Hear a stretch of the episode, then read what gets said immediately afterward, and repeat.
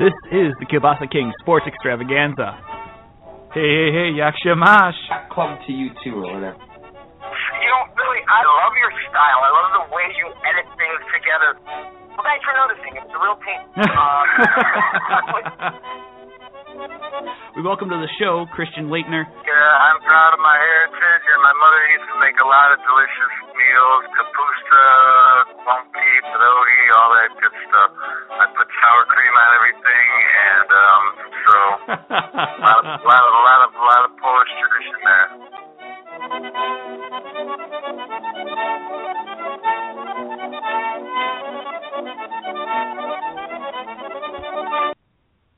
Yak Shamash, everybody. Welcome to the Kielbasa King Sports Extravaganza. Of course, brought to you by Bucky's Fifth Quarter. Make sure you guys go to Bucky's Fifth Quarter for all your Wisconsin Badgers news, notes, and discussion. And uh, I am Jay Kokorowski. We got the Polish rifle Scott Wisniewski with us too. Welcome. Uh, nice Thursday evening. Big show coming up. At the bottom of the hour, about 8:35, we have the Wisconsin State Journal, former B5Q writer, uh, now currently with the Wisconsin State Journal. Jason Galloway joins us, talks uh, a little bit of a uh, bye week review report card, talking about the Wisconsin Badgers and if he ever thought during the regular season or before the regular season if the Badgers would lose Corey Clement, two of their three most important receiving targets, uh, and have to rely on Joel Stave. If he thought that the Badgers would be at eight wins heading into their bye week, we'll talk to we'll ask him that along with some uh, other surprises, disappointments, uh, and what uh, what's to come, especially with Iowa facing Minnesota this weekend, uh, and if the Badgers can somehow find their way uh, to Indianapolis, which seems like a quite the long shot with the number five Iowa Hawkeyes. In about eight minutes, we got Wes Hodkiewicz, Green Bay Press Gazette, one of our favorites, one of our our brothers, I think we can refer to him as, uh, both uh, talking Packers and also talking wrestling. He will be on in about eight minutes previewing uh, Packers Detroit, kind of talking about what's been ailing the team, Eddie Lacy, uh, a myriad of other things we'll, we'll discuss uh, in, in the time we have with him tonight. And uh, just breaking news too, uh, Scott. I don't know if you heard, you heard about this. Uh, it was released. There was a release by the Wisconsin Badgers athletic department today talking about uh, Corey Clement suffering a a hand injury, uh, a cut on his hand, uh, with a following an incident at his off-campus residence early Sunday morning. Uh, basically, from the official statement, this is what it says here: Clement was returning to his residence when he re- witnessed a verbal dispute between a security guard at his apartment building and a group of individuals. Clement became engaged in the dispute. He and the security guard were then assaulted by the individuals, resulting in a cut to Clement's hand. He attended the Badgers practice on Wednesday but did not participate as planned due to his continued rehab from his sports hernia injury. Uh, due to the ongoing police investigation in the matter, Clement, uh, head coach Paul Chryst, and the Wisconsin Athletic Department will have no further comment on the incident. Uh, not necessarily the best junior year. Uh, his the third year for Corey Clement. Uh, I, definitely with that sports hernia surgery, and now uh, with this, it's just it's been a, a pretty bad season for Clement, eh? Uh, yeah, um, yeah. I, I, you know, it, it seems like it's almost a lost season because we've been talking about it. You know, we talked about it a few weeks ago, uh, probably four or five weeks ago. And we said, well, you know, what do you do with this guy? Do you shut him down? And you know, we were pretty much everybody we talked to that day said, no, no, you got you need him. You need him when he comes back. He comes back, he plays a decent game, then he's out again last week. Then he's going into the bye week. You're hoping he can be healthy. Then this unfortunate incident happens. I, you know, honestly, yes, you know, it'd be nice to have him for for Northwestern and for Minnesota. Um, ideally, probably it'd be best if you had him at 100% for the bowl game, whatever that ends up being. But man, what a disappointing season. Uh, you know, all the way around, you, you know, you look at this team now. They they cracked the top 25 in a in a bowl poll, in a college BCS poll, whatever it's called now. It's frustrating because you look at their two losses. They lost to the number two team in that poll and the number five team when they literally gave that game away. And I know we're going to talk about at the bottom of the hour, and we're going to talk about you know their chances of Indianapolis. They're not going to Indianapolis, but they should be. I mean, there were several plays in that Iowa game, and I don't want to rehash it all, but we didn't get to talk about it when it happened. But the fumble uh, in the red zone and near the goal line. That's the difference between them playing for the Big Ten championship and them playing in a lesser bowl. And, and and that's really what it comes down to right now. I mean, obviously, sure they could still lose one of their next two games, but if they win out, the only thing that's going to be standing between them and another trip to Indianapolis was that Iowa game. And Iowa's a good team, but the Badgers should have beat them that day. Yeah, I'll agree with that. I mean, they're one fumble away on the goal line from from winning that game, uh, based off the performance of Joe Schobert and that defense just holding uh, C.J. Beathard and the Hawkeyes uh, really dormant on that offense. Sans the one touchdown off of that interception from Desmond King, and so that's uh, which led to that short field and that that easy touchdown, uh, that touchdown drive that uh, basically was the game winner. So I, I do agree that it uh, we'll see, but I mean 10 wins even for this team with without Clement uh, and that solid defense. It's still I'd say it's a success, but we'll uh, if if they do win, obviously Northwestern's ranked there. You have a great defense, and Wisconsin's had some trouble. Uh, that granted that was mostly at Ryan Field, but uh, last year they'll try to avenge that loss and keep pace if if Iowa uh, depending upon what happens against Minnesota. And then also, uh, you know, we'll we'll also break down. We got about four minutes left before, uh, before Wes comes on, but let's talk a little Packers. Uh, now that we're talking, you're looking at a team that went into the bye week undefeated. Uh, after that, two rough losses to one to Denver, who then lost yeah. to Indianapolis, but then also to Carolina who uh, they made a valiant comeback, uh, to say the least. Uh, and if not for that fourth down where Rodgers missed uh, Cobb on that on that out route, uh, looked like a, it was a pick play, but he had Cobb open. Uh, that could possibly have tied the game. Uh, give Pat, the you know Packers credit for coming back after being down by so much uh, in that second half, but uh, you know they go in they go in now facing the Detroit Lions at six and two, and, and actually tied for the division lead with the Minnesota Vikings. First of all, I'll give them no credit for the comeback because Carolina had pretty much packed it in, and then when they needed to make a play in the goal in the, the red zone, they did. Uh, I don't know where to start when we get Wes on the phone. I mean, defense giving up 500 yards for three games in a row. Okay, there's a good starting point. Injuries, fine.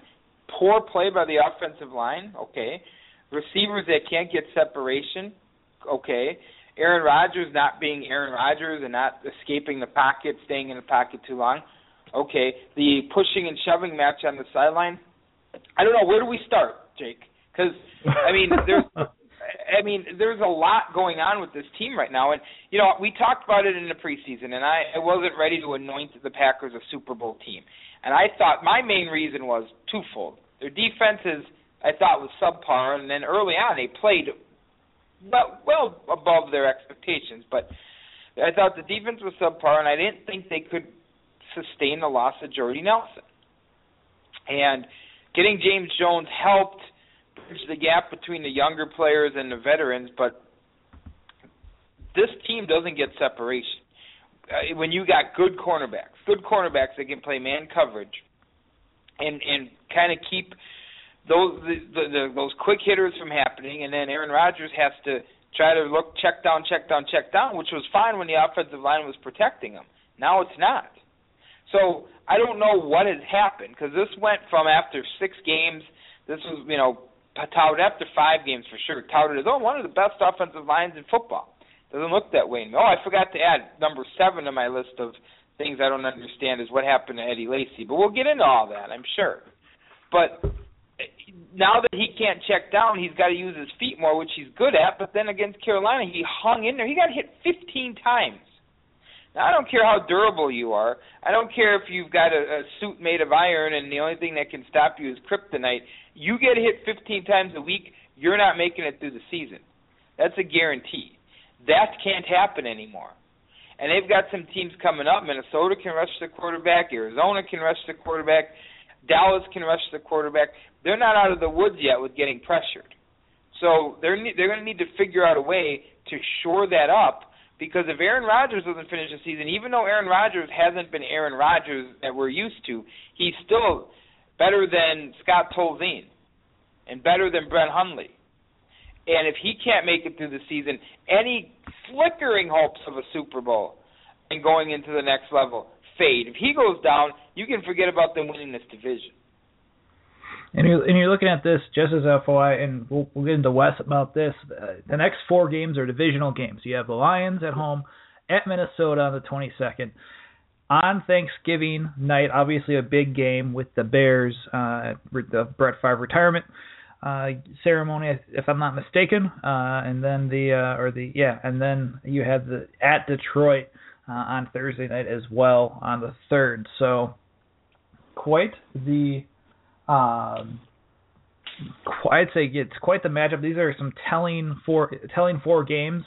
Uh, with this, you're looking at there as if uh, Mike McCarthy said the the quarters, uh, if you will, as they're heading into their third quarter. And this is a pivotal third quarter for them uh, because the rest of the season they're they're playing the Cowboys at home, then it's at Oakland, at Arizona, which will be a probably a key matchup there, and then what could be the division uh, deciding game, taking on Minnesota on, on January 3rd.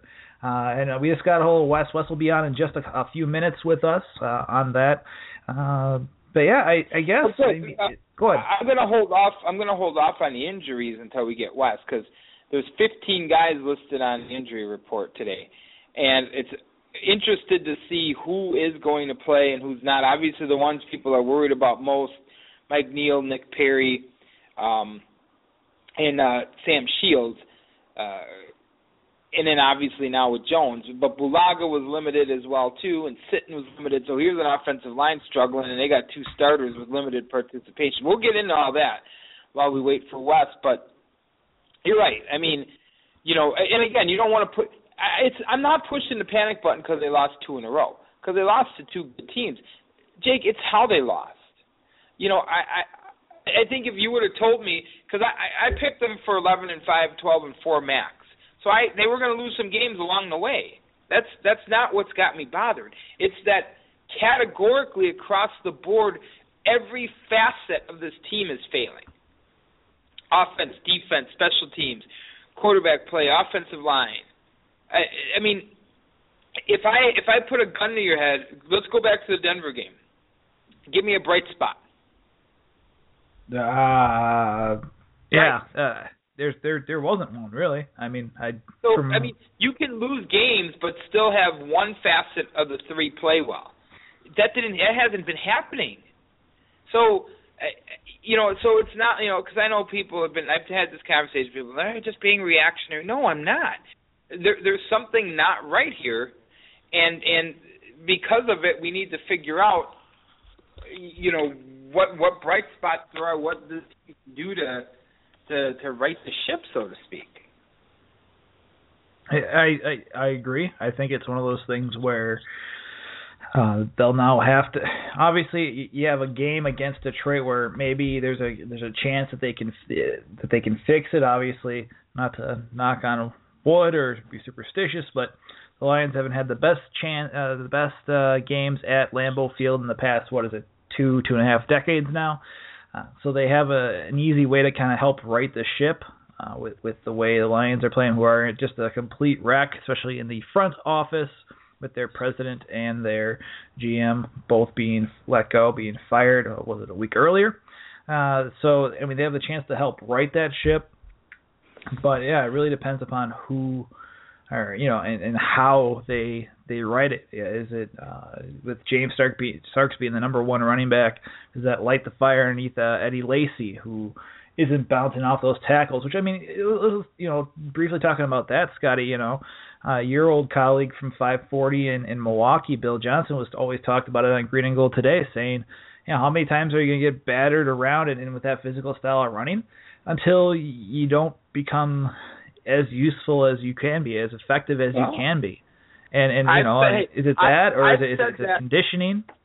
Well, it, it's it's both, but you know what? You make a good point, and Bill makes a good point because I've said that. I said that about Ron Dayne you know, when he got to the pros, I'm like, well, boy, why doesn't he look so good? You know what? I think running backs have, I don't know what the number is, but they only have so many hits they can take. Those collisions, uh, in, in, they're they're not they're not a joke. You know what I mean? Like, I think you can only get beat up so many times. That's why I think you see a lot of running backs nowadays who only played started one year in college that have a longer shelf life when they get to the NFL. That's why teams have gone to running backs by committees over the last 10 years. back in the old days, I know I sound like an old man, when a guy would carry a ball 30 times, 30, that doesn't happen anymore. And I think people have found out why. You're you're right. You can only take so much of a beating. Now, I'd hate to think that Eddie Lacy, after three years, has hit that number, but I think that that's part of it. And I think when you throw that into the mix with conditioning, I think that's part of the reason why he's struggled so mightily. And you're looking at that too when you have the fact of the, the carries is something that even it, it's been talked about, not to wrap it around Badger talk, but look at Corey Clement. You know, that he had stated last week even that you know it was a uh, a three and out type deal where you know he thought that probably in all likelihood that he would go go and move on after his third season after his third season at Wisconsin due to something similar like that. Uh, you know, I mean, it, wasn't kind of a he didn't state the the reason with that, but you'd think after three years and and he had limited carries his first two years behind James White, behind uh, of course Melvin Gordon, but you know it's sort of the same argument with that. I'd say it's something where uh, how you know will he will he come back now or will he you know if he can get better after if this cut hand the sports if he gets that lingering soreness from his sports hernia injury can he get back and can he be can he recover and uh you know can he show enough to to impress the, the scouts or will he come back for that fourth year uh and and will uh, a decision looking at what you've seen from even like a Montee Ball who's you know not in the league right now. Yeah, uh, we'll, exactly. we'll see you know. But well, I think Clement, that, I think Clement comes back just because of the injuries. But I think if he would have had a good year, I can't begrudge anybody. I mean, again, especially Wisconsin running backs. History has said because they ran the ball so many times with Montee Ball, with Ron Dayne, with Melvin Gordon. That yeah, you take a lot of hits, get your money while you can, and I think I, I think you're telling me that we might have Wes ready. Is that is that right? Yep. Yep. All Although right. I, I do have to say to your point, not many people caught Melvin Gordon, but uh, on that point with those those 20 plus yard runs. But I know, yeah, definitely with with ball and and whatnot. Uh, but yeah, on that note, let's uh, let's take a, just a quick break. Uh, we'll take about a 45 second break. Come back with Wes Hodkiewicz, our our Polish brother from another mother's, uh, here on the Kielbasa King Sports Extravaganza. Of course, brought to you by Bucky's Fifth Quarter.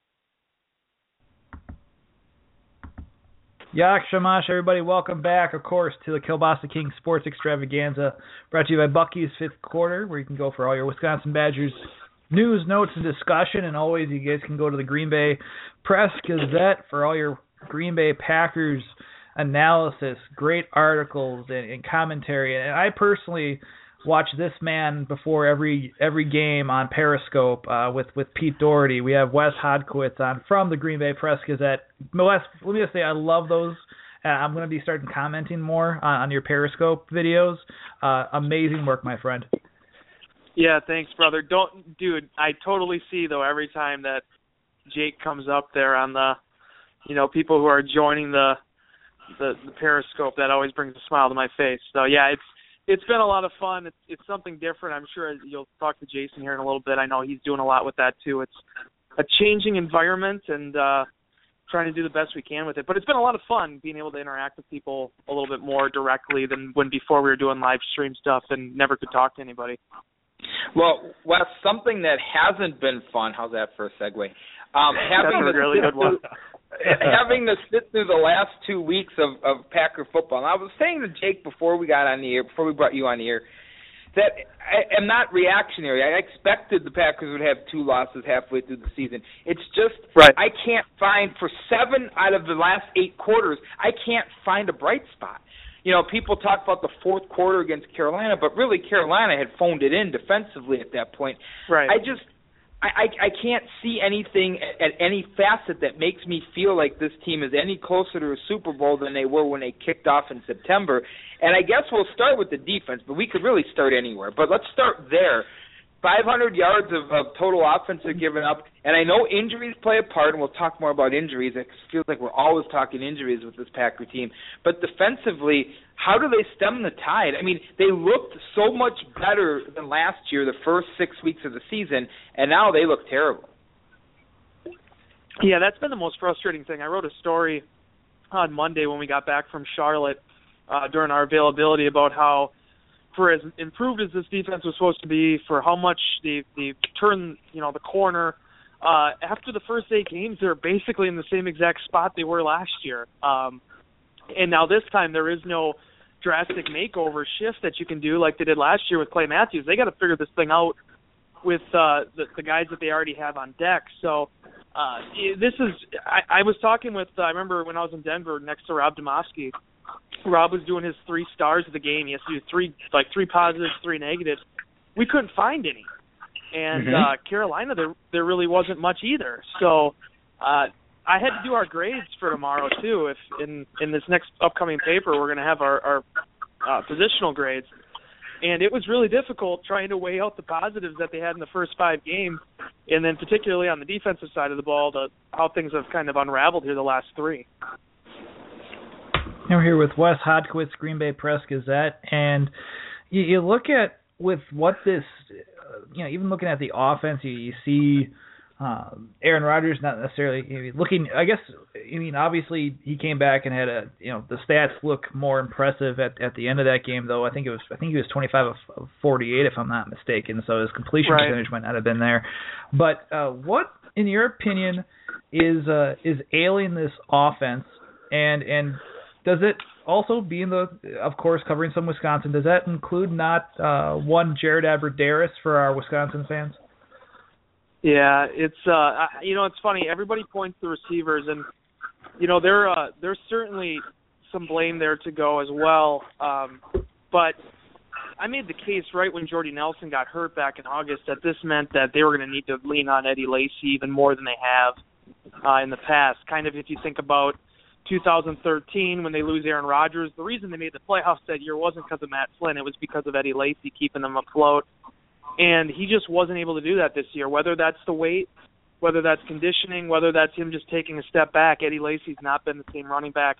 Their running game and their inability to really move the chains, I think, has played a big role in them not having really an offensive rhythm at all. And their receivers just aren't good enough to to have this be a pass first offense like it was in 2011. They need balance. They don't have a tight end like Jermichael Finley uh, I made the case in, in our grades that you know Aaron Rodgers. I know people will blame him for not trying to throw guys open and you know and, and holding on to the football too long, but he's the reason they have six wins right now. He's he's been able to do just enough with the pieces around him to make this entire thing work. Uh, positives, I, I still think you know the offensive line, the gap integrity. It's it's been there at times. It's given him a, a pocket to work with these receivers got to get open, and the coaches have to do a better job of scheming to get them open. Um, because, uh, you know, even if James Starks is the guy now, uh, this is still a pass first offense, and they need to get that going to, uh, you know, really be able to get back to where they were at.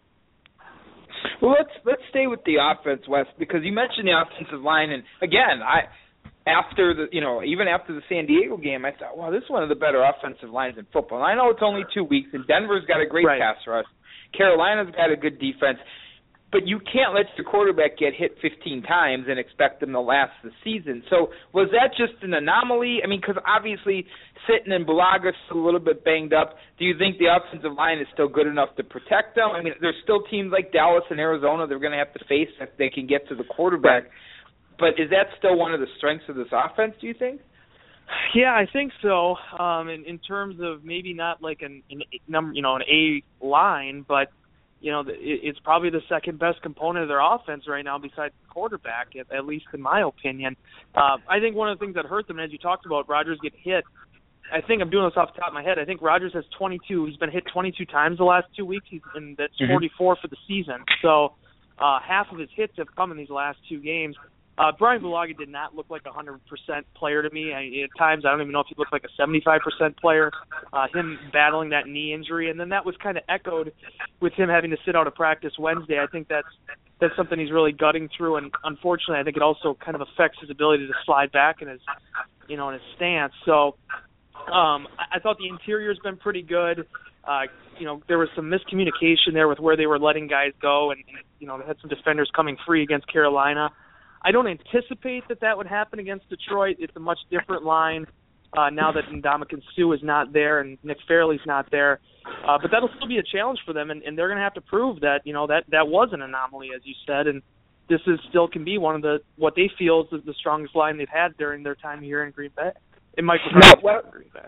I'm sorry, Wes. I'm going to keep it right here since we, we brought up the injuries. Looking at the injury report, 15 guys on there a lot of them, some of them practiced full today. Some of them improved. They practiced a little bit more than they did on Wednesday. But out of the ones that that I'm looking at, obviously Bulaga's an important one. Shields is important. Mike Neal, the other two, the rookie uh, Randall and Rollins, uh, they were in full participation today. But who concerns you the most on that list, and who has the best chance of maybe not being ready for Sunday? You know, that's what's interesting. I, I would be surprised if any of these guys aren't playing on Sunday, even though the list is 15. I I would think everybody would be back. I think Brian Bulaga is probably the one that concerns me the most because I think this is something he's going to have to deal with for a while. Obviously, there was the MCL damage there, the torn meniscus that required surgery. He came back in three weeks. Uh, depending on what he did to it and what, why it took so long to come back, that is something that does concern me a little bit, and and see if it's going to be something he's going to have to deal with based on his his knee history.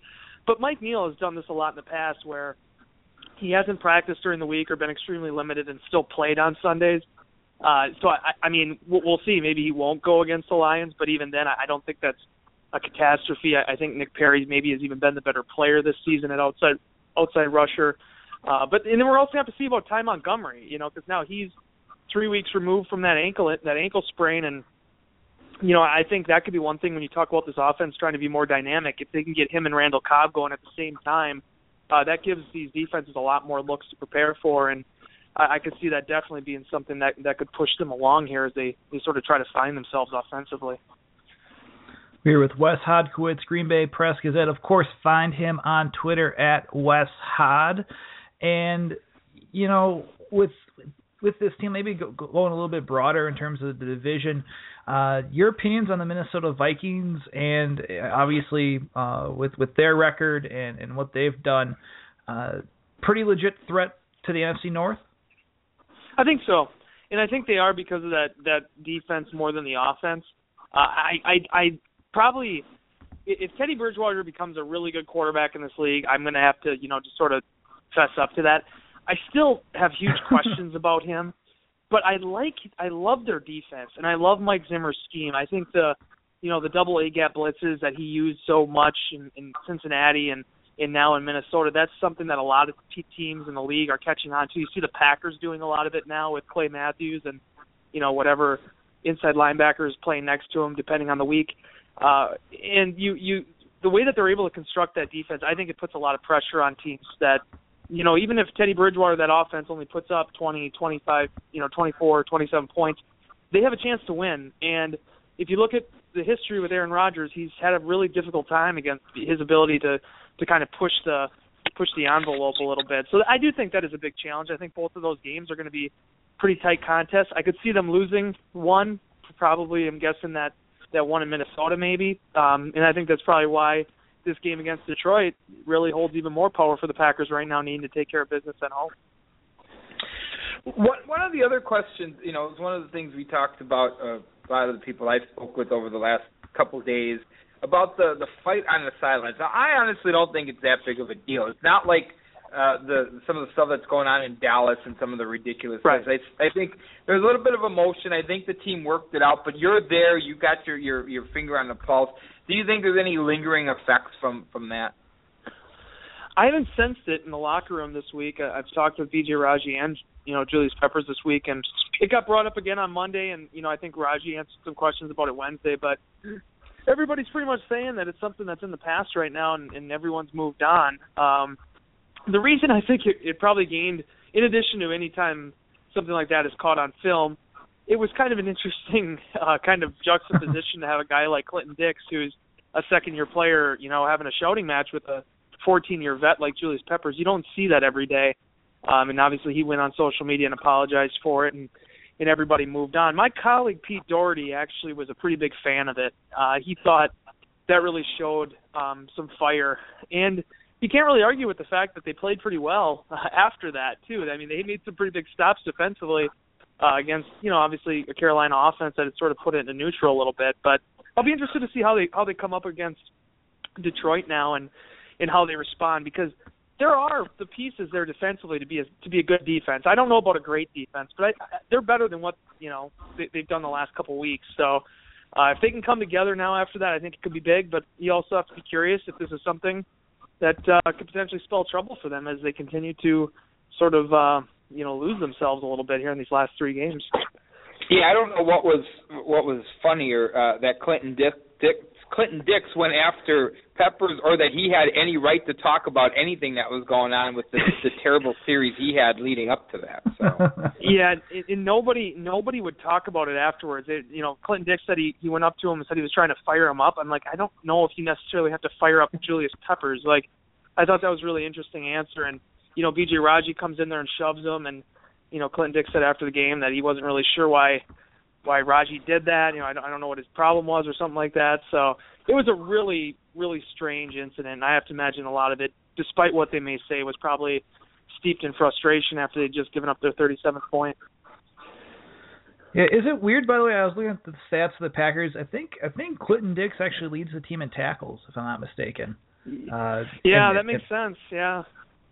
You know, it's just uh, I I guess I mean with uh, if you had to like yes, in terms of this this defense and if if there's one thing that I guess maybe it's the one maybe it's, this is a, a huge hypothetical maybe on on both right. offense and defense if you had one thing to change in both on both and maybe it kind of goes back to some of our conversation earlier but if you could if you were a magician and just with your wand fixed one thing on each side of the ball what would it be it would be to clone another inside linebacker like Clay Matthews or, or or maybe or maybe Sam Barrington. I mean, uh, you know, in no in no disrespect to Nate Palmer, obviously he's he's made a big conversion there, going from outside linebacker to inside linebacker. But I thought um, them putting in Jake Ryan, as far as what they can do without Magic, uh, was was something that this defense probably needs to do to help their run defense. I think that's been an issue. Um, if I couldn't make a change, it would be probably that. You know, just finding some way to get more production out of inside linebacker and that defense. It's so important. And if Matthews isn't going to be rushing from the outside, they got to be more stout inside. And uh, the last couple games, they haven't been that. Offensively, really, it would be to to heal Jermichael Finley's neck. Uh, that this and I wrote about this last week. Uh, I think it was last week. You know, they haven't since the day that that Finley had suffered that career-ending neck injury. He had 72 receiving yards that day. The Packers have not had a tight end go over 70 receiving yards in a game since then. Andrew Quarless got close, I think, once or twice, but they haven't gotten that much production out of that spot. They need it. Uh, and Aaron Rodgers in this offense was at its best when they had a player at that position. I thought when I did my grades as far as the personnel, you know, grade that I gave them, that was part of my biggest deduction on them is that those were huge needs for them in the off season. They did not address them, and now it's hurting them. And Clay Matthews is a really good tire. I mean, he's a good spare tire to have, but you also don't want to wear the donut out. And I'm just curious as the season wears on, you know, and guys injuries pile up, just if that depth at that position will continue to get exposed. Well, and and before we let you go, I, I did want to also uh, point out you, you, you talk about uh, tight ends, and I know better because I've been following and covering this regime for parts of it since Ted Thompson took over. But I felt, for some reason, I still felt disappointed that they didn't make a play for Vernon Davis, considering what they as little as they had to give up for that reason alone. Because right. tight end yeah. just hasn't been productive at all. I agree with you, and I thought, you know, and and Ted Thompson does things Ted Thompson, you know, his way and he's traded a draft pick for a veteran player once, and it was Ryan Grant in 08. And otherwise, he likes to hold on to those things as much as possible. But the fact that they didn't inquire, uh, from all from everything Pete Dougherty and I have heard, they did not inquire about acquire, you know, uh, trading for Davis. I thought that was a huge lapse in judgment and then of course it comes right after the Denver game in which you know Owen Daniels and, and Virgil Green really torched them for some yards, and, and the Broncos felt like they weren't getting enough production at that spot.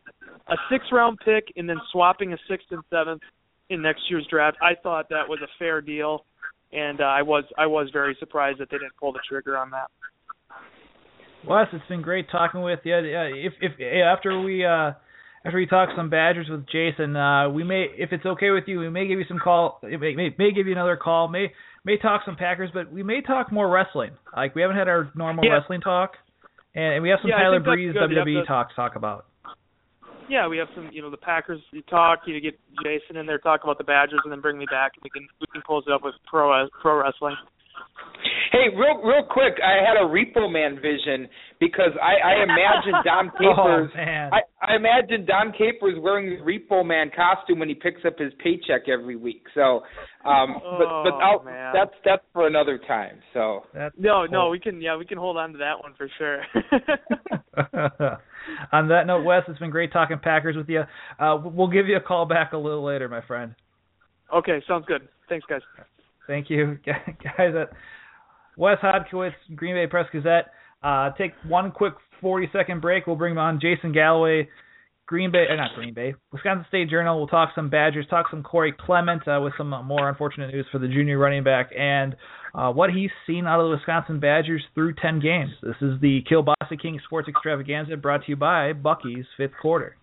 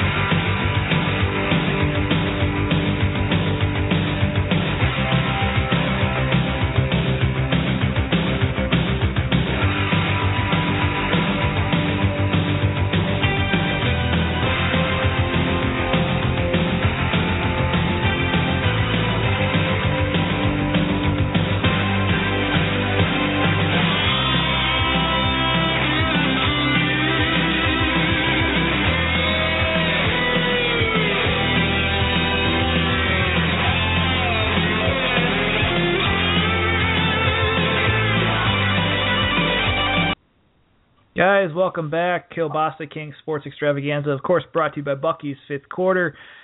Big thanks to Wes Hodkiewicz, Green Bay Press Gazette, for joining us for for that 20 plus minutes. Make sure, of course, you follow him at Wes Hod. And now, uh, it's a star-studded show. We got uh, two great guests on, and we have uh, former writer for Bucky's Fifth Quarter, who uh, first came up, did some uh, great stuff for us when he first arrived up from Alabama, and uh, now is the lead beat writer for the Wisconsin State Journal, Madison.com. Uh, does some great work on the Red Zone podcast. If you haven't uh, gotten a chance to listen to that, as well as some, uh, we absolutely love uh, the the game recaps, the stories during the week, and, and the film room uh, study that he does uh, each week. We got Jason Galloway on. Jason, happy Thursday. Hopefully, you've had a chance to to enjoy that bye week a little bit. Yeah, I really have, and I, I wouldn't really call my appearance star-studded like you just said, but uh, I'm doing my best. but uh, it's uh, it's great having you on. First time on the show, and it's you know it, I, let's lead off with I guess with some of the we we talked about at the beginning of the show a little bit about Corey Clement's injury. I read off the press release from the Wisconsin Athletic Department. Uh, another blow for Clement uh, this time with his cutting his hand, and with uh, with the report there and from the uh, what Wisconsin Athletic Department had said uh, it's it's been a rough go for the junior running back who is really poised for a breakout season his junior year.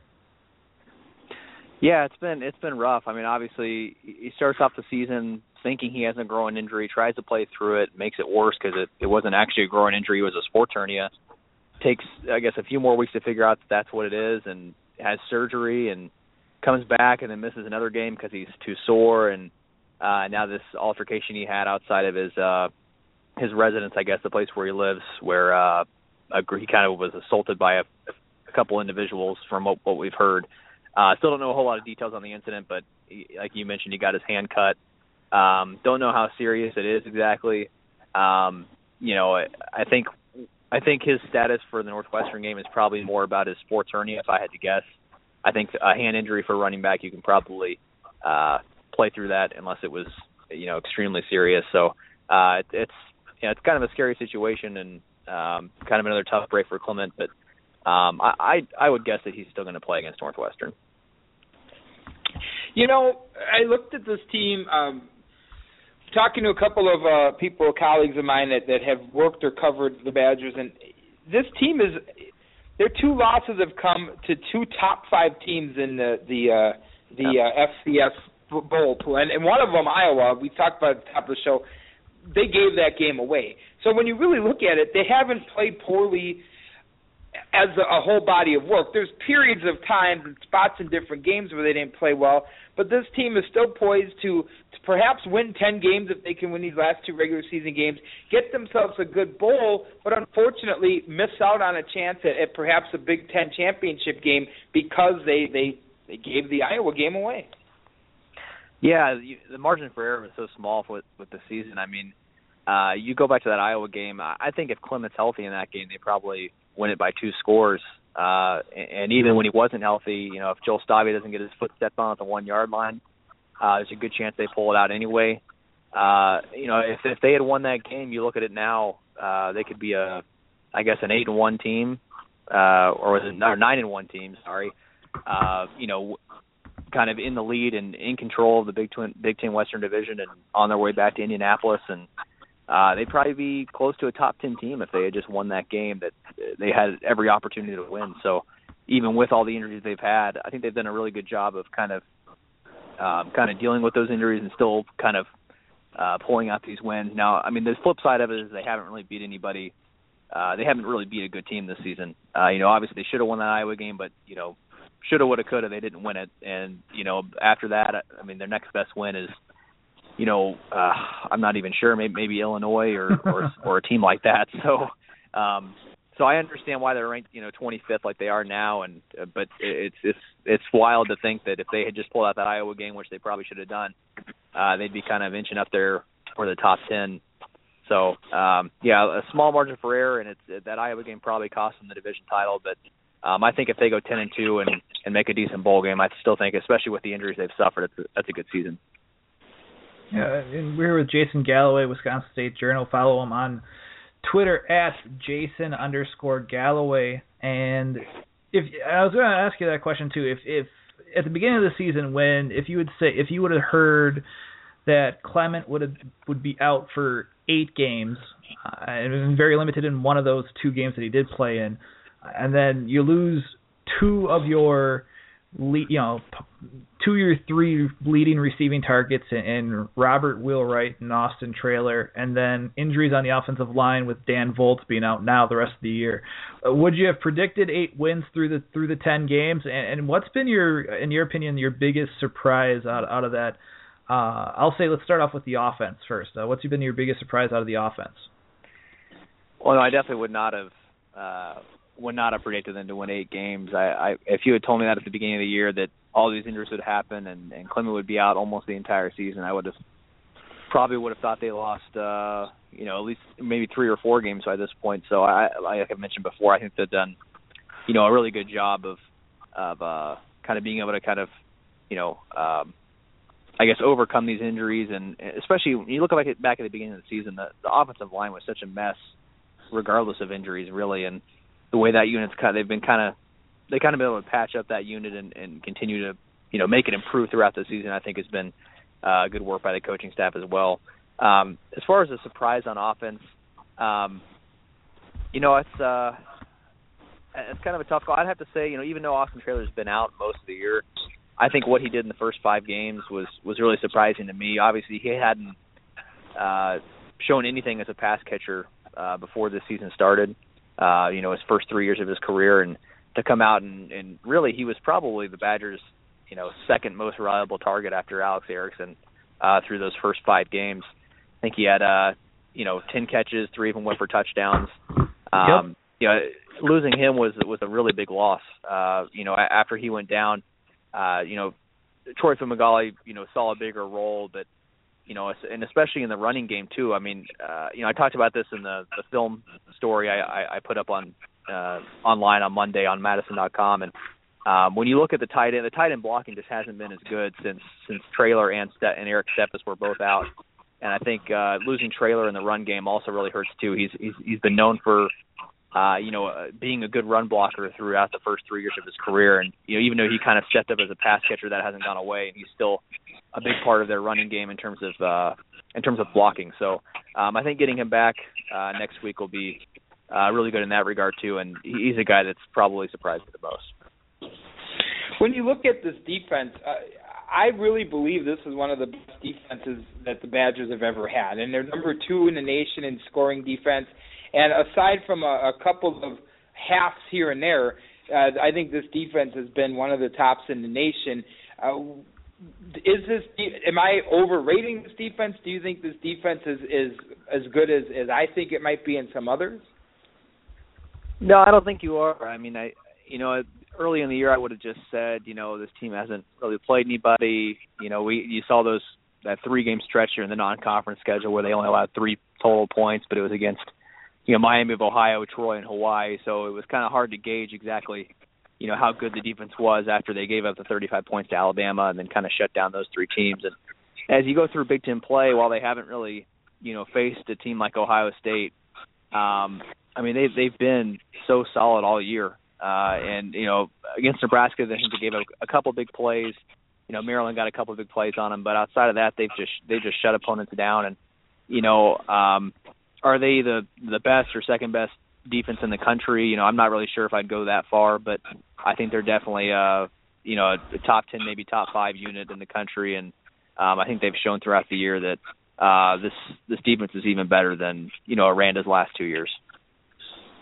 Here with Jason Galloway from the Wisconsin State Journal, Madison.com, and I guess with the one in, in Wisconsin's defense, obviously uh, one of the best, number two in scoring defense, and and uh, amongst the best, I believe, in in total defense, if I'm not mistaken. If there's one or maybe a couple areas where you think uh, that that they're vulnerable, and maybe you saw that a little bit in the Maryland game, where a little bit of deep pass uh, and, and some bigger plays there, missed tackles. I know they had, I think, Coach Chryst mentioned 17, if I'm not mistaken, against Alabama. He saw a little bit against, against with that against Hawaii. Where where do you think this defense is is vulnerable? Um, you know, the missed tackles. I think you know, a lot of that against Alabama had to do with uh, just how good Alabama was. Um, I think Derrick Henry's a really tough guy to tackle, as he's shown all year, and that that had a little bit to do with it, and the fact that it's the first game of the season, and you had you know, against Alabama, you got to remember they're starting safeties for almost the entire game ever, you know, after Michael Caputo went out on like the third play of the game was was Leo Musso and Dakota Dixon. Those were the two starting safeties in that game, and uh, you know that's if those were their two starting safeties the whole year, the defense may not look you know quite as good as it has over these you know past eight eight or nine games. So um, I think that probably partially explains that game. Uh, I don't think I don't think there's you know super deep at the cornerback position, um, and that that's kind of led to some of the big plays, I guess. Sojourn Shelton, I think, is has had a good year, but he's a little susceptible to the deep ball, which we've seen a couple times. Uh, I think Darius Hillary, Darius Hillary is, is definitely their best corner, and he's been a really solid guy, and I think he's a guy that may have a chance to play at the next level. But um, uh, you know, Derrick Tindal's been been picked on at times. He's he's had his good moments, he's had his bad moments, and then Natrell Jamerson's a guy that you know hasn't really. He's their fourth corner, hasn't really played a whole lot, but doesn't have a whole lot of experience at the cornerback position after moving there from wide receiver. So um, if if anything, it's it's I'm kind of nitpicking here because the defense is so good and it is well rounded. They got a lot of depth on the defensive line. Their their their inside linebackers have been better than we thought they were going to be before the season, and uh, you know, and then Tanner McEvoy's kind of filled in nicely at that second safety spot. So uh, it's a little nitpicking, but I think you know they they could stand to have a little bit more depth at the cornerback position. And and with that, uh, looking at the obviously with the the next games ahead, uh, they have a bye week this week. Uh, Coach Chryst joked about uh, someone had asked him yesterday during the press conference if he's just going to sit down, relax, and have a eat a bag of Cheetos, which was a interesting question when I. When I, which I, I enjoyed actually. Uh, it, it, it was nice to you know uh, he's uh, I guess maybe you know even before we get to the question about uh we'll have a couple more questions for you just but with this one like uh, maybe we'll talk about the personality of Coach Chryst and obviously you were there last year with Coach Anderson uh and you know we covered a little bit with Coach Anderson uh his first season at Wisconsin. But you know Coach Chryst you know he he's got a nice personality and he jokes about you know stuff when people uh, even asked him about the fan criticism. Uh, I believe I think it was Jesse Temple that had asked him about the the fans' criticisms now with social media, and you know the the difference between when he played and he, his response was, "Oh, we have fan, you know, we have fans now, right? You know what I mean?" And and just like these little quips and and whatnot. Uh, I mean, how do you? I guess maybe it's more of a media-based question, but like how how what's the difference between Coach Chryst covering him and Coach Anderson? And it just you know, he may not necessarily say a lot, but there's that personality there that really, uh, you know, it's a it's a very I'd say a humble charm, uh, not to be too homerish. Yeah, I think I think that's just who Paul Chryst is. I think it, it, when he's talking to anybody, whether it's in front of the media or uh, the players or other coaching staff, or if you're just talking to him, you know, off the record, he's just a guy that's always going to joke around, always going to have a good sense of humor, and um, you know, I don't think he's going to take himself, you know, too seriously. I guess, um, you know, he he doesn't actually really, you know, enjoy talking to the media. He doesn't, you know, he doesn't, uh, you know, uh, kind of. He if he had his way, I think he'd just probably never talk to us and sit in the film room all day. Um, but I think he's just that's just the way he is with everybody. I think he's just a guy that's gonna has a good sense of humor and, and is going to make those jokes like you like you mentioned. Um, it kind of makes it more fun. I mean, Gary Anderson sometimes gave you a little bit longer, you know, answers in terms of, you know, when the media asked him a question or um, maybe he was a little bit more responsive, gave you maybe a couple more good answers. But um, I think it, it makes it a lot more entertaining with Chryst when he, uh, you know, throws the joke or two out there.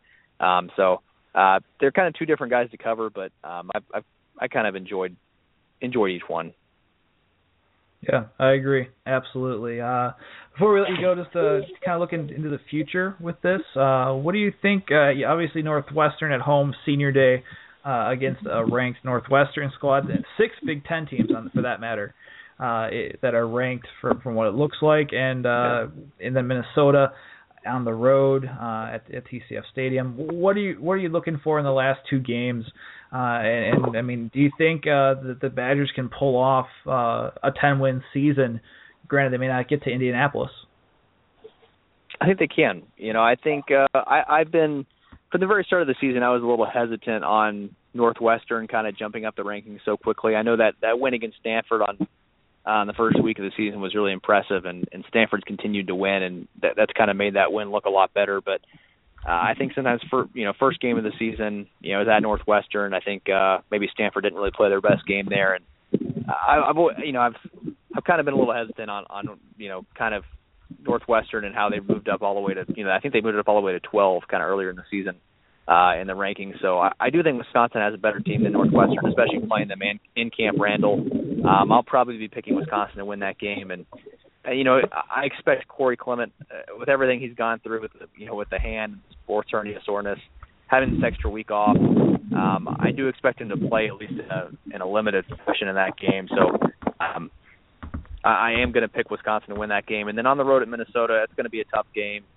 Um, it'll probably be a low scoring you know, uh, you know, kind of hit each other in the mouth game. But uh, but you know, I, if I had to pick that one that one right now, I'd also pick Wisconsin. I think they're the better team, and um, you know, I, I think if Clement can get healthy and, and give them a little bit, you know, more work. I mean, you saw the impact he could make in that Rutgers game. I mean, this is a Wisconsin team that before that game hadn't scored, uh, I think, more than 24 points against any Big Ten team, and Clement rushes the ball 11 times and he scores three touchdowns, almost four, and they they put up 40, what was it, 48 points. So um, I know it was against a bad defense, but I think he can just make such a big difference. And if if he's able to get back on the field for these last two games, uh, I'm pretty confident that Wisconsin will to be able to win both of them.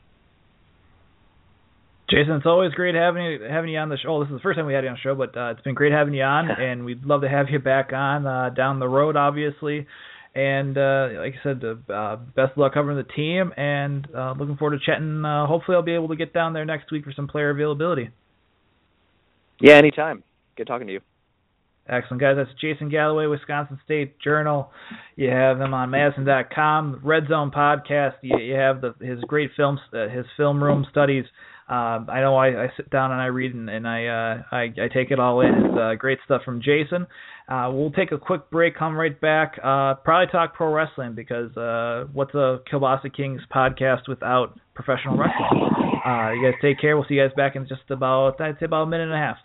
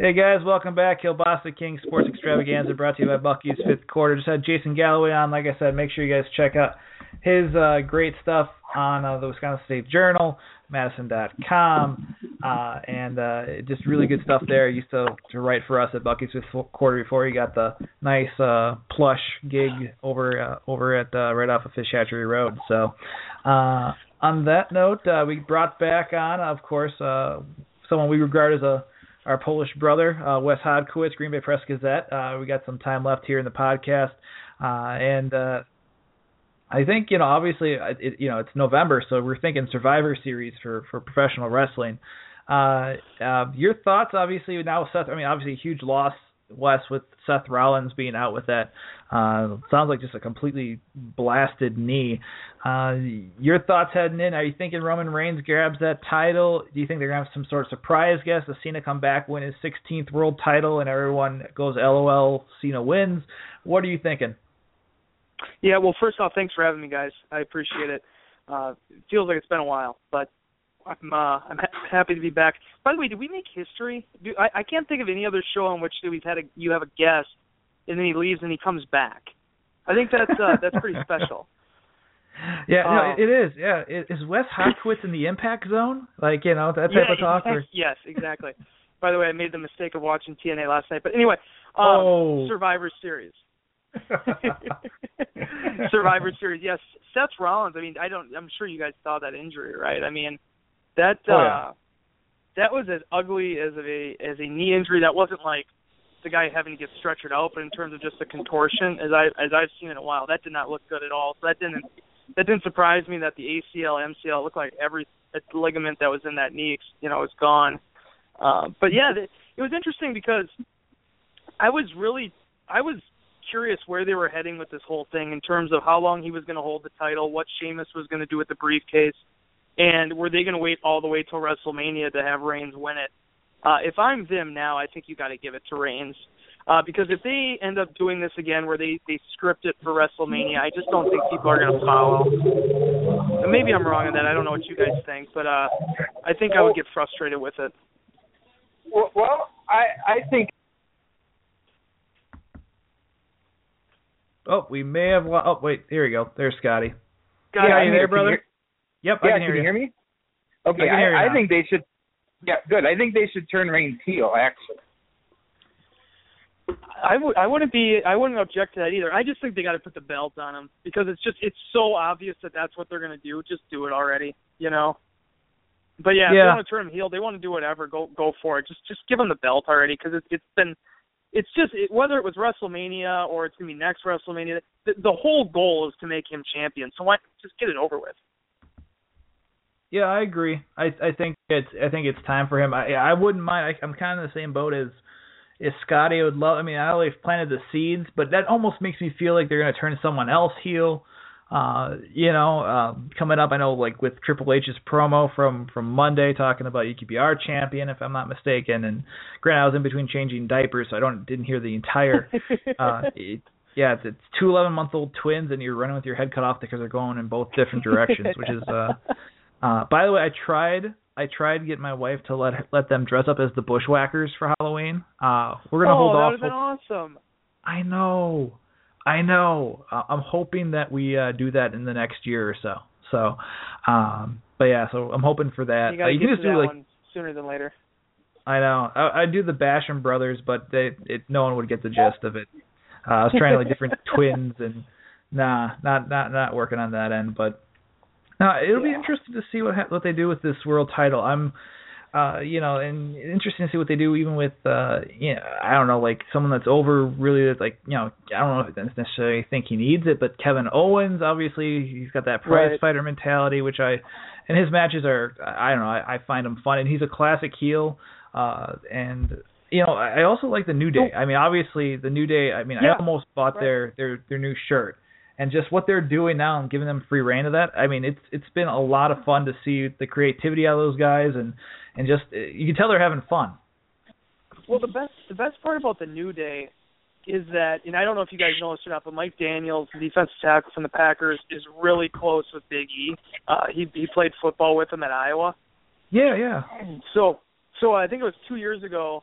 Uh, I had a chance to go backstage with Mike and and got a chance to meet him, and he's just a really engaging, very articulate guy. Um, and then I got a chance to catch up with him again last year. And it was during last year that they were actually starting to think about, you know, and obviously they've been around now for a while, but they were thinking of putting this group together because they really none of them had anything to work with. I mean, Kofi Kingston was sort of just floundering for the better part of almost two years. He really wasn't doing anything except being used as a transitional champion to get the U.S. title to to Dean Ambrose.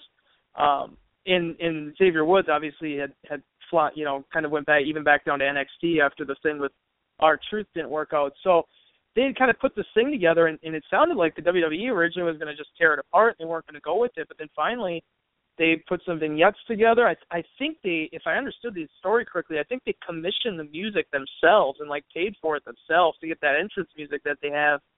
And they went out there and they tried it out, and, and as we saw it, people kind of reacted negatively to it, and sometimes that's that's the best part. You know, ninety percent of their own creativity, and then just ten percent of which way the crowd goes with it. Suddenly, you probably have the most.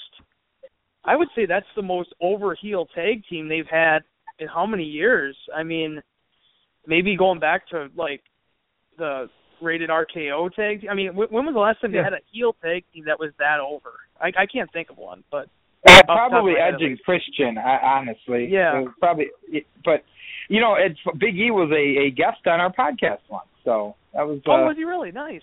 yeah. Yeah, we had him on during it was two years ago for the Wisconsin Iowa game. I didn't get a chance to get him Oh, on sure. this time, but uh but no, he had fond He's memories of guy, Wisconsin. Iowa. really. Oh yeah, yeah, really, a really engaging guy. I mean, he he's actually he's he's a little bit more reserved than what he comes across on TV, but he's just he's really. I just always found him to be very very friendly with the, the couple interactions I've had with him. I know it's it's one of those things. I mean, it's nice to see that you know, like I mean, and and you can tell, but just by his his social media that that he's that type of guy, and obviously he'll have fun. Yeah. But yeah, just you know, but very articulate. I mean, he was really, you know, uh, he wasn't really even even in character with us. It was just one of those things where, uh, you know, he, he ta- we talked a little bit about certain things, and then, uh, but then you know we talked about the rivalry, and he's like, oh yeah, I just remember about all the respect we had for them, and it, like just really kind of dove deep in there. I was like, okay, Yeah. okay, like it was it was awesome. Yeah, I think I I've I've always been really impressed with him. That's why, you know, whenever whenever I'm watching now, I mean, I've always kind of pulled for him a little bit, and and obviously after the IC, you know, after he had the IC title, like all those guys, they seem to flounder for a while after they lose the title, and uh, it's it's kind of cool to see him see him uh, find his way again, and, and that's probably the best part is that, you know now they get the Dudleys back, and there's some real interesting teams for them to work off of. I mean, it's not quite I, I wouldn't say it's as deep as what ROH is dealing with right now, as far as how many different people they can have contending for the titles. But I think it's pretty exciting to at least see some some old faces there, and you know being able to mesh with some of these new tag teams they've created now. So, Yeah. uh, Wes, are you are you still enjoying what you're seeing down at NXT? I am, yeah. I, I you know the thing is, is they've they've kind of raided the warehouse a little bit.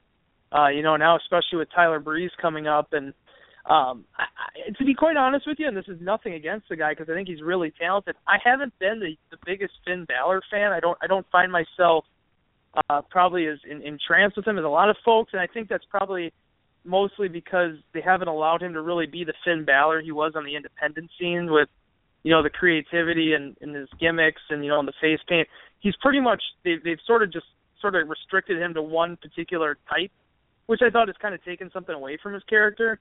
Um, Samoa Joe, obviously, you get down there. I, I the thing I actually thought was most exciting for me, and I, and it's probably I, I don't know how many people are like this, but I thought James Storm showing up was probably the coolest thing. I I just Yeah. think a guy like that, um, who you know Samoa Joe had built his name on the uh, you know the ROH circuit and, and the independents, and you know he was pretty well established by the time he got to to TNA. But but here's a guy in James Storm who he's he's sort of like I'm not going to compare him to Sting because Sting is just an icon in and of himself, but I mean James Storm was Mr. TNA. I mean that that was the guy that had been there the whole time.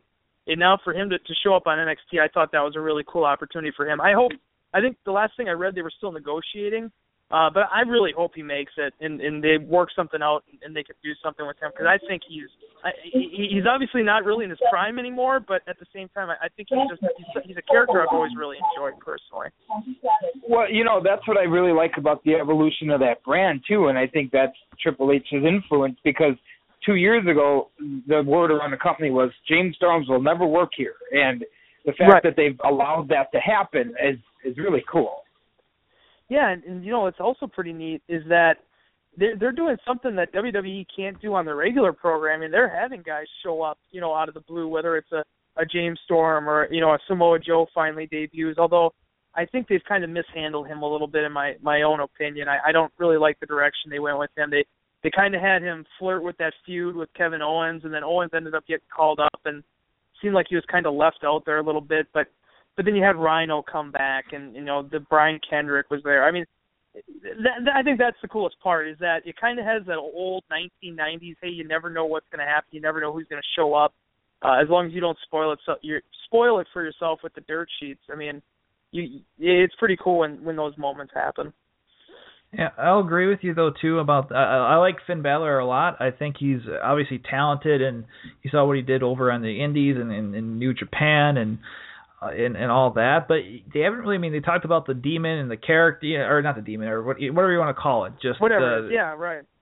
but he just you know they haven't like I would love I mean he and he was a heel uh, you know a lot of the time you know with the Bullet Club and now they're doing the Right. Balor Club you know obviously to to kind of cater to the the fans of uh, that that followed him for a while but you'd think that he'd had you know like they turn him heel obviously you're still trying to figure out what's going on with uh you know Hideo Itami with uh, you know that storyline when he comes back who's the one that actually knocked him out and and you know I know I know Right. there's been teases about you know, if if Balor would turn heel, like it, it's stuff like that that you know, I'm like I kind of want to see a little bit more of him maybe wrestling with that, uh, with that internal conflict, stuff like that. That you you know, it might be seem too obvious, but uh, it would explain why he would turn on him and whatnot. But then you see Joe, and I don't know if they've if it's actually already been spoiled, but uh, you know, Samoa Joe kind of like turning on uh, Balor or something like that, where they're now they, Right, he wants that right. title and you want that set up. So I mean, at least they're doing something with them. But yeah, I I mean, I, Yeah. I, I like the the work rate that Balor's had, and but it's also I still haven't seen that character yet that it really takes it to the next level, like you've seen with a Bayley or Sasha Banks or a Becky Right. uh, Lynch. Yeah, they do. They seem to do a lot better job uh, developing their their their female wrestlers. I mean, not in terms of you know that that's terrific, but it just seems like uh, with the the male guy, you know, the male wrestlers, they just they kind of always seem to just you know, okay, you have you know Adam Adam Rose is what he is, and now we'll send him on to, to WWE, and and Bo Dallas, you know, he he's had his run, so he'll go on to WWE.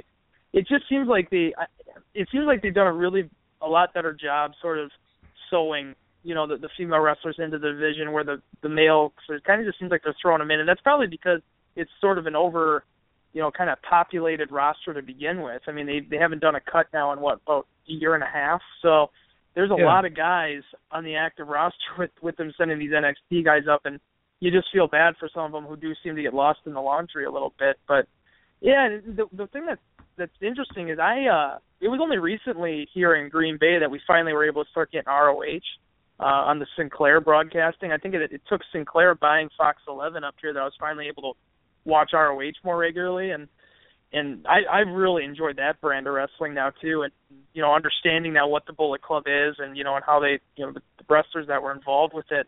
Um, th- that's the thing I probably liked about NXT is it just seems like they're doing such a better job of embracing. I mean TNA they still won't acknowledge that they even exist, but they do it seems like they're doing a better job of of understanding that hey these wrestlers didn't just start wrestling now and, and here's the beginning of their career that they actually had a history and you know being able to maybe sort of embrace that a little bit more than than they'd done for you know a pretty long amount of time Hey Wes, real quick, a couple of cheap plugs here. Um, first of all, ROH is in Milwaukee tomorrow, which will be really cool, a great time.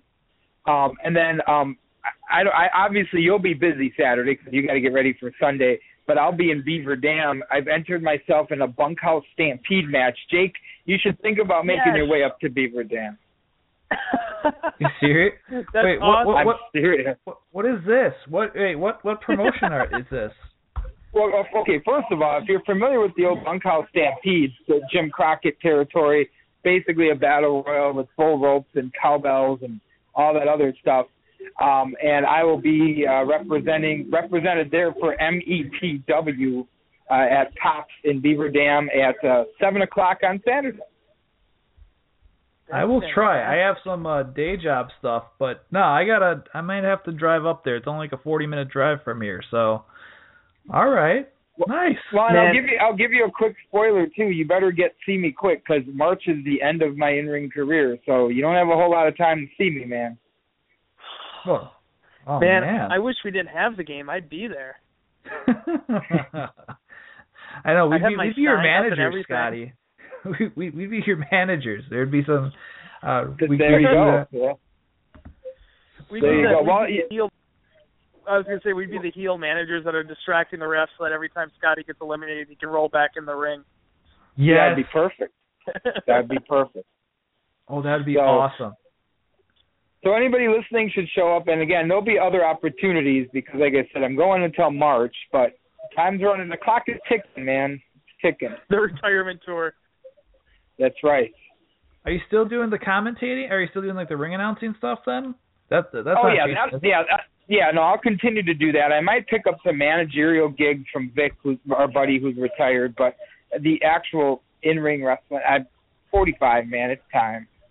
Hey, a serious question: How many wrestlers, independent wrestlers out there, double as the ring announcer, or or, or in terms of like an, an announcer? I can't I can't imagine that you're in a pretty rare class there. I, I'm in a very rare class. Yes, um, Pulling there are- duty.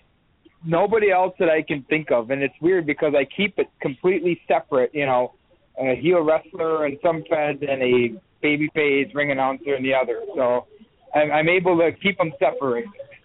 That's pretty awesome. Well, good luck to you. We we are we're wishing you luck. Well, thanks, thank you. yeah. On that note, uh, maybe we'll maybe we'll end it on on this talk. Obviously, you you and I, Wes, are, are fans of Tyler Breeze. Thoughts of him on the main roster, uh, and it's you know it's a it's a decent starting feud with with Dolph Ziggler, and then now the uh, the Summer Breeze faction, if you will. Yeah, I like it. Um, and I really hope that that Summer Rae stops. Like th- this is where the carousel stops. She's just the manager for Tyler Breeze now for at least a year, because she's bounced around way too much. They had her with what Sandow, The Miz, Ziggler, Rusev. They just they couldn't. They just kept bouncing her from one thing to the next. So hopefully that they they keep her they keep her with him.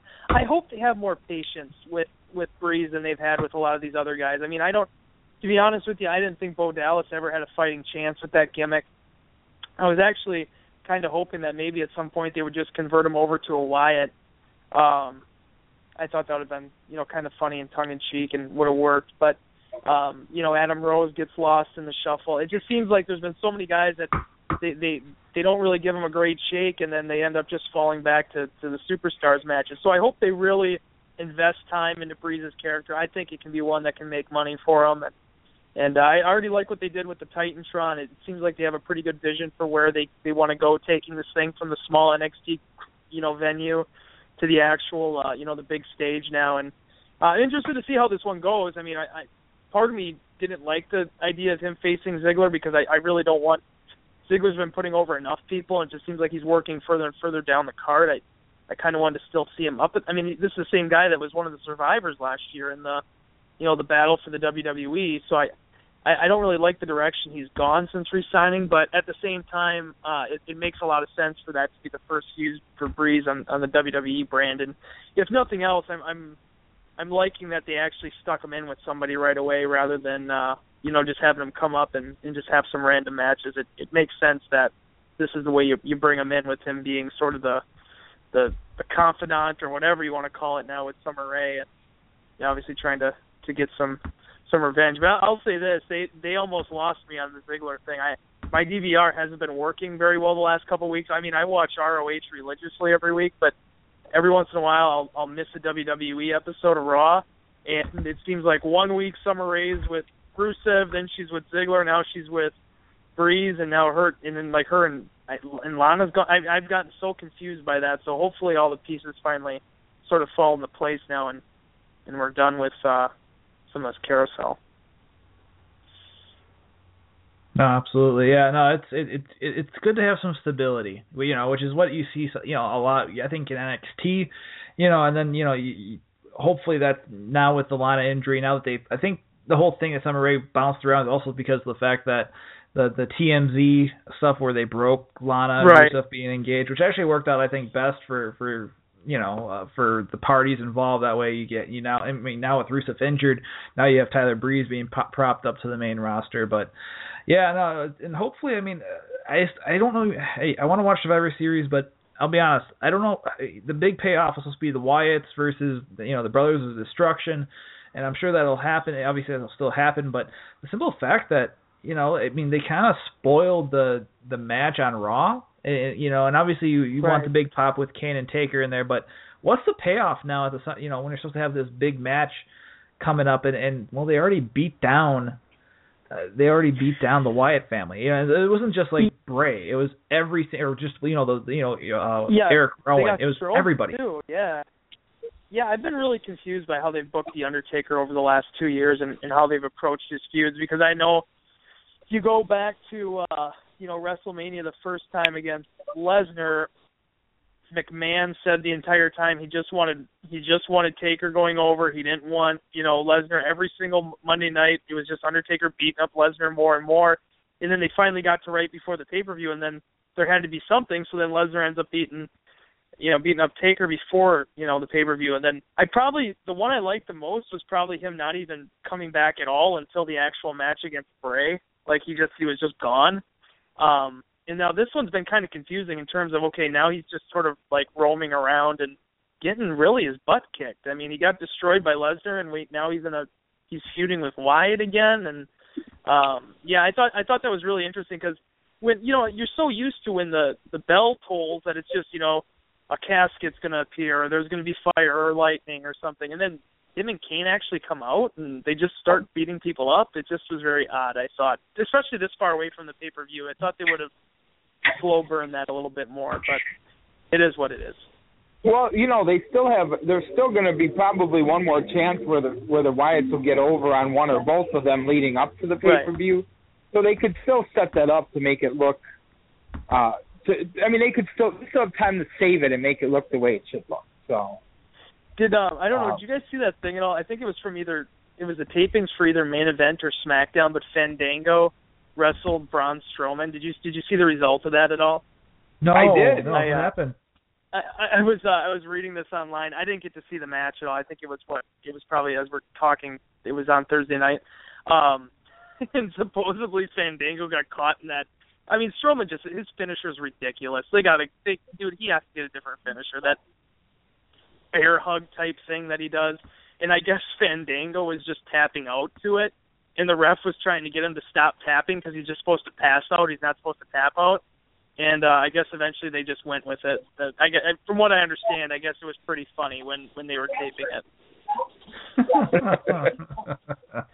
yeah, I mean, well, I mean, wasn't the, Scotty? Not, not to give away too much of, of theory, but isn't a babyface not supposed to tap? Like they're supposed to really give up, right? Like they're not supposed to be. They're supposed to be valiant. Is that what I? Yeah. What I heard unless it's a low mid card guy, because then you can use that to put the heel over, because you can make yeah. the, the low the bottom baby faces tap. So. Gotcha. I think um, the way they've been doing this though is they just want all these guys. From what I read, they just want all these guys to like they're just so physically overpowered that they all just pass out. You know, they just destroy them. And then you have Fandango like crazy tapping out on his back, like evidently they didn't. Whoever was the the the agent for that match probably uh wasn't clear enough in the instructions, I would imagine. But I got to check it out. Supposedly it was pretty funny from what everybody was saying. Here, you know, here's the thing. When I think of Strowman, I think of two things. I think of Jeep Swenson because that's how jacked up he was, and I always think of Abe Froman, the Sausage King of Chicago. So I just I can't get either of those images out of my head. So. You know, the thing that's funny about Strowman too, they actually man I don't know, maybe you guys followed NXT closer than I did, but I mean, dude, the guy wasn't even really ever on NXT at all, I don't think. Like no, at least not that I saw him. He just he just sort of appeared. You don't you don't see that a whole lot. Cuz I just figured if they're going to bring somebody up, well then maybe they have Baron Corbin turns out to be, you know, somebody or they figure out something, but for to have him just sort of come out of nowhere, I thought was pretty interesting. Yeah, that's something they don't do much of anymore. Yeah, but, just, all these guys are just. I mean, the way that with with how much, how many eyes are on developmental now, it just seems like they whatever characters they have in NXT, they just got to kind of float them into you know the main roster. Exactly. Yeah, no, it'll be interesting to see who the next call ups are, and I mean if there's any more injuries, obviously Cena's coming back, uh, supposedly from his little break, so it'll be interesting to see who.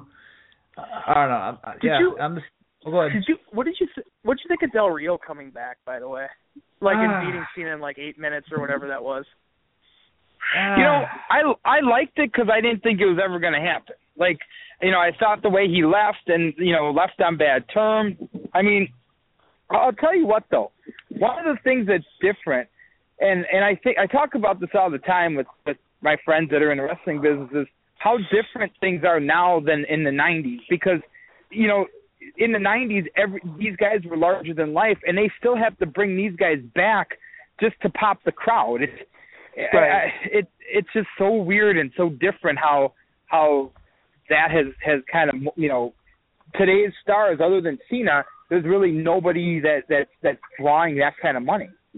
No, exactly, and and it was funny when I was I so I hadn't had the network for a couple months. I usually take off during the football season. I just don't usually have a chance to watch it at all. It's just not worth it. Um, but I actually got it because we had the bye week for the pay per view. The pay per view was on a Sunday after the bye, um, during the bye. So I'm I'm sitting there watching with my buddy, and you know, obviously Cena's in the first match. And the moment that Zeb Colter comes out in his little rascal I'm like, oh, dude, they brought back Del Rio. Like, I, I think maybe it had been online that they were bringing him back, but I didn't know that. But the moment that Del Rio came out, I was like, I immediately am like, yeah, there's no way Jack Swagger is wrestling him.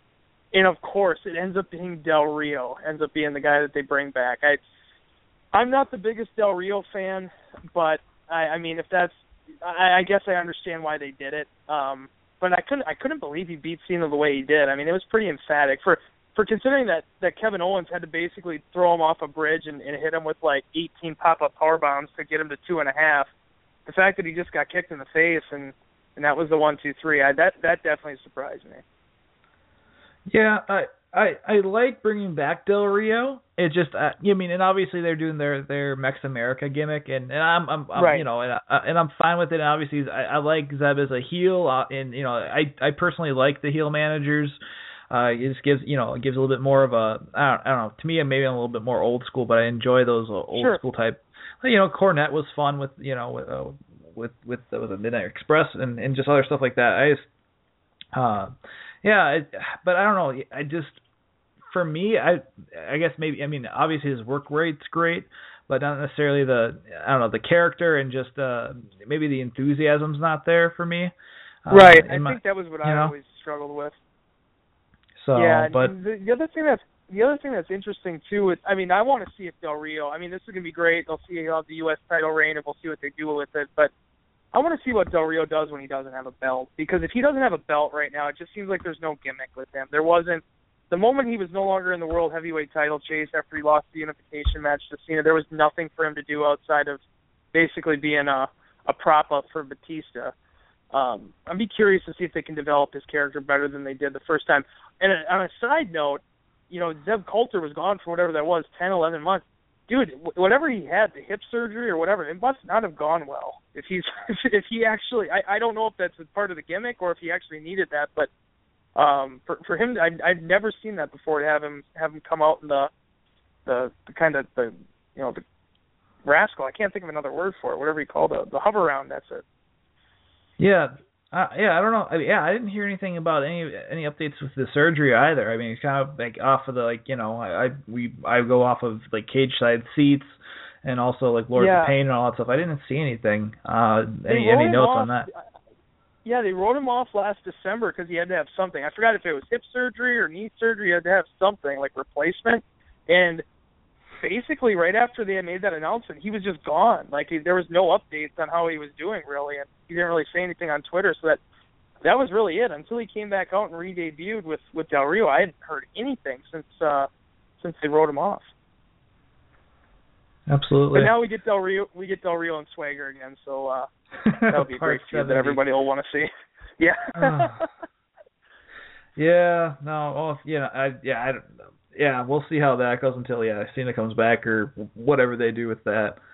But, uh, but yeah, on that note, I should, I, I would, I should probably get going just because I got to get some some uh, day job stuff going uh, on my end. But yeah, Wes, man, I, it's it's good talking with you again, man, and, and having back on the show and just hanging out and.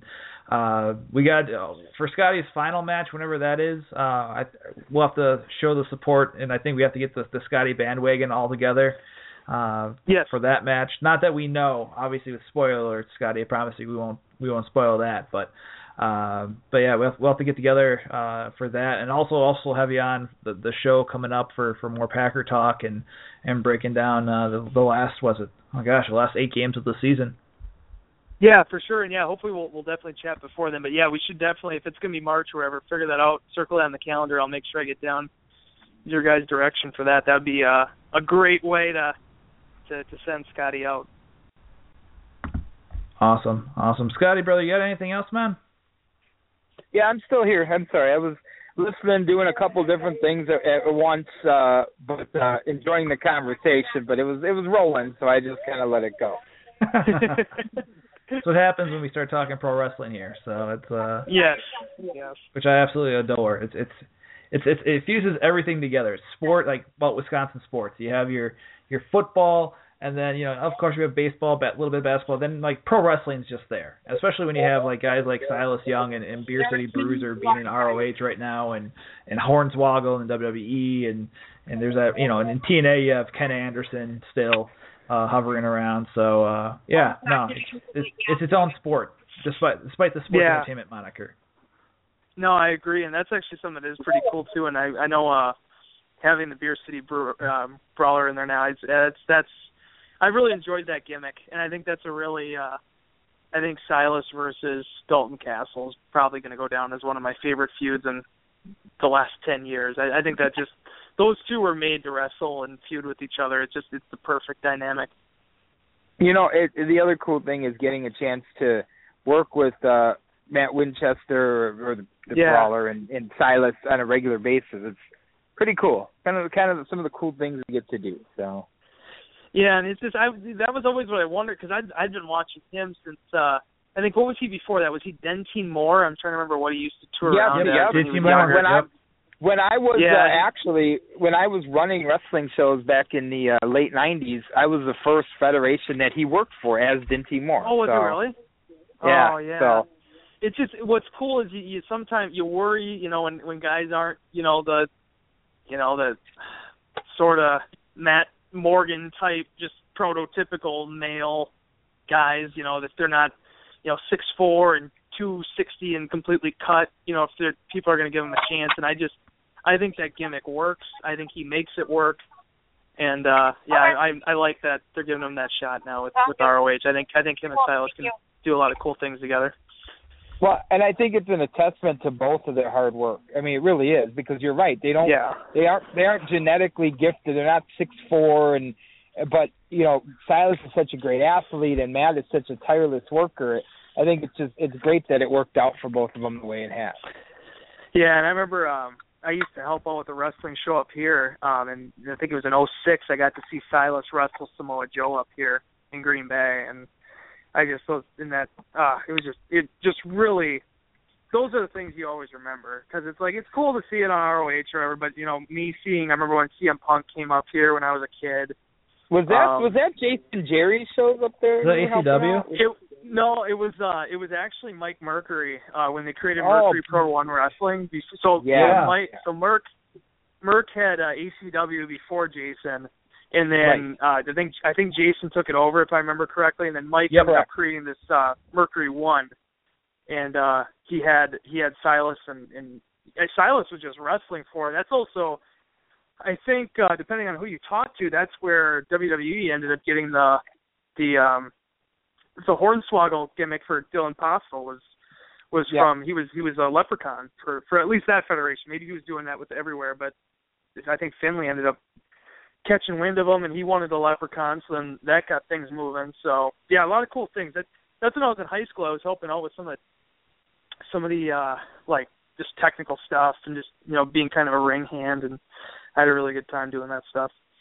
You must Yeah, have no, missed, Murph's by the a great guy too. So Yeah. I was gonna say I used to wrestle up for Jason Jerry's stuff up in uh, ACW and NWA Wisconsin, but yeah, no, I was in that. I mean, yeah, I, I did a.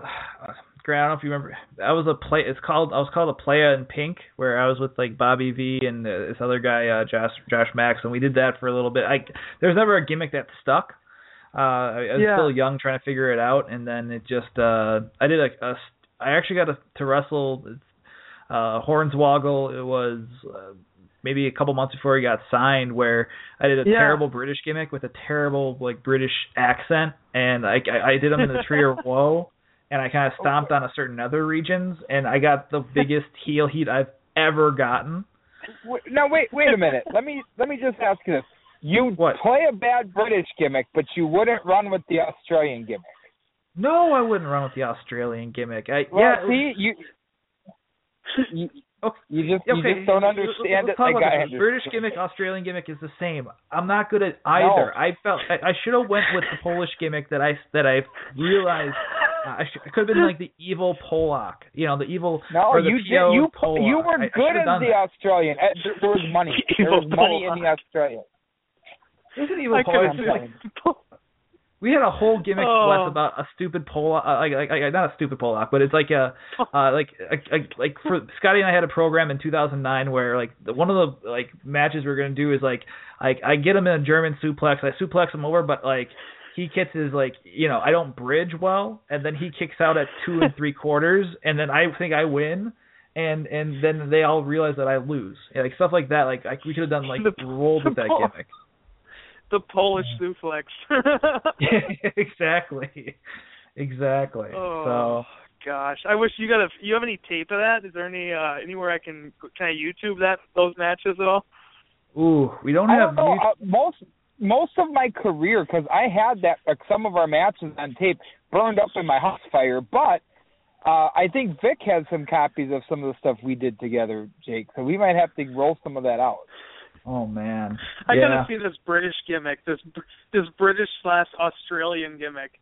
Oh, oy. Wow, it's no. It, I mean, like, and it was just bad. It, but Wes, it was terrible. Just, it was. I don't know how to describe it. Like, if I, like, that was part. The reason why it came up is that we did this like in in Brew City Wrestling, Frank DeFalco's thing back in '06 is that uh, they want to do this foreign franchise. It was me and, and Lord Con McIntosh and, and, and Mickey McCoy uh, and, and a couple others, uh, and we had this really good, like it was a it was a good heel faction. We actually got over really huge towards the end of that year, but uh, before I suffered a concussion. But it was just one of those things that. Uh, I, you know, they're like, oh, we want you to do a British character, all this other stuff, and I was like, uh, yeah, sure. I mean, I got back to wrestling, you know, in that promotion. I was floundering as a college kid gimmick, which was stupid. Uh, and it, you know, I was like, oh, look at me, I'm Wisconsin, yay, and it just didn't go anywhere. I was like generic face number five. That was the, that was jobbing and, out. And, and, and on the flip side of that, I a, cou- our faction, the Ross family, pulls off the fraternity gimmick up in in La Crosse because I play the forty year old frat guy. So Oh, see, we're there you able- go. see, so that we were able to make that work, but just because I'm the Van Wilder of pro wrestling, I guess. So that's that's too awesome. I got yeah, you got to find those old videos. I'd love to I'd love to watch them.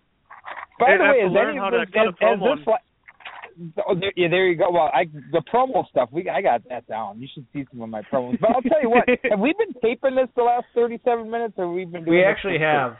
Yeah, we've actually Okay. have the past 37 minutes. Like we've this is the longest podcast we've ever we've ever uh, Yeah. put together. it is. It is.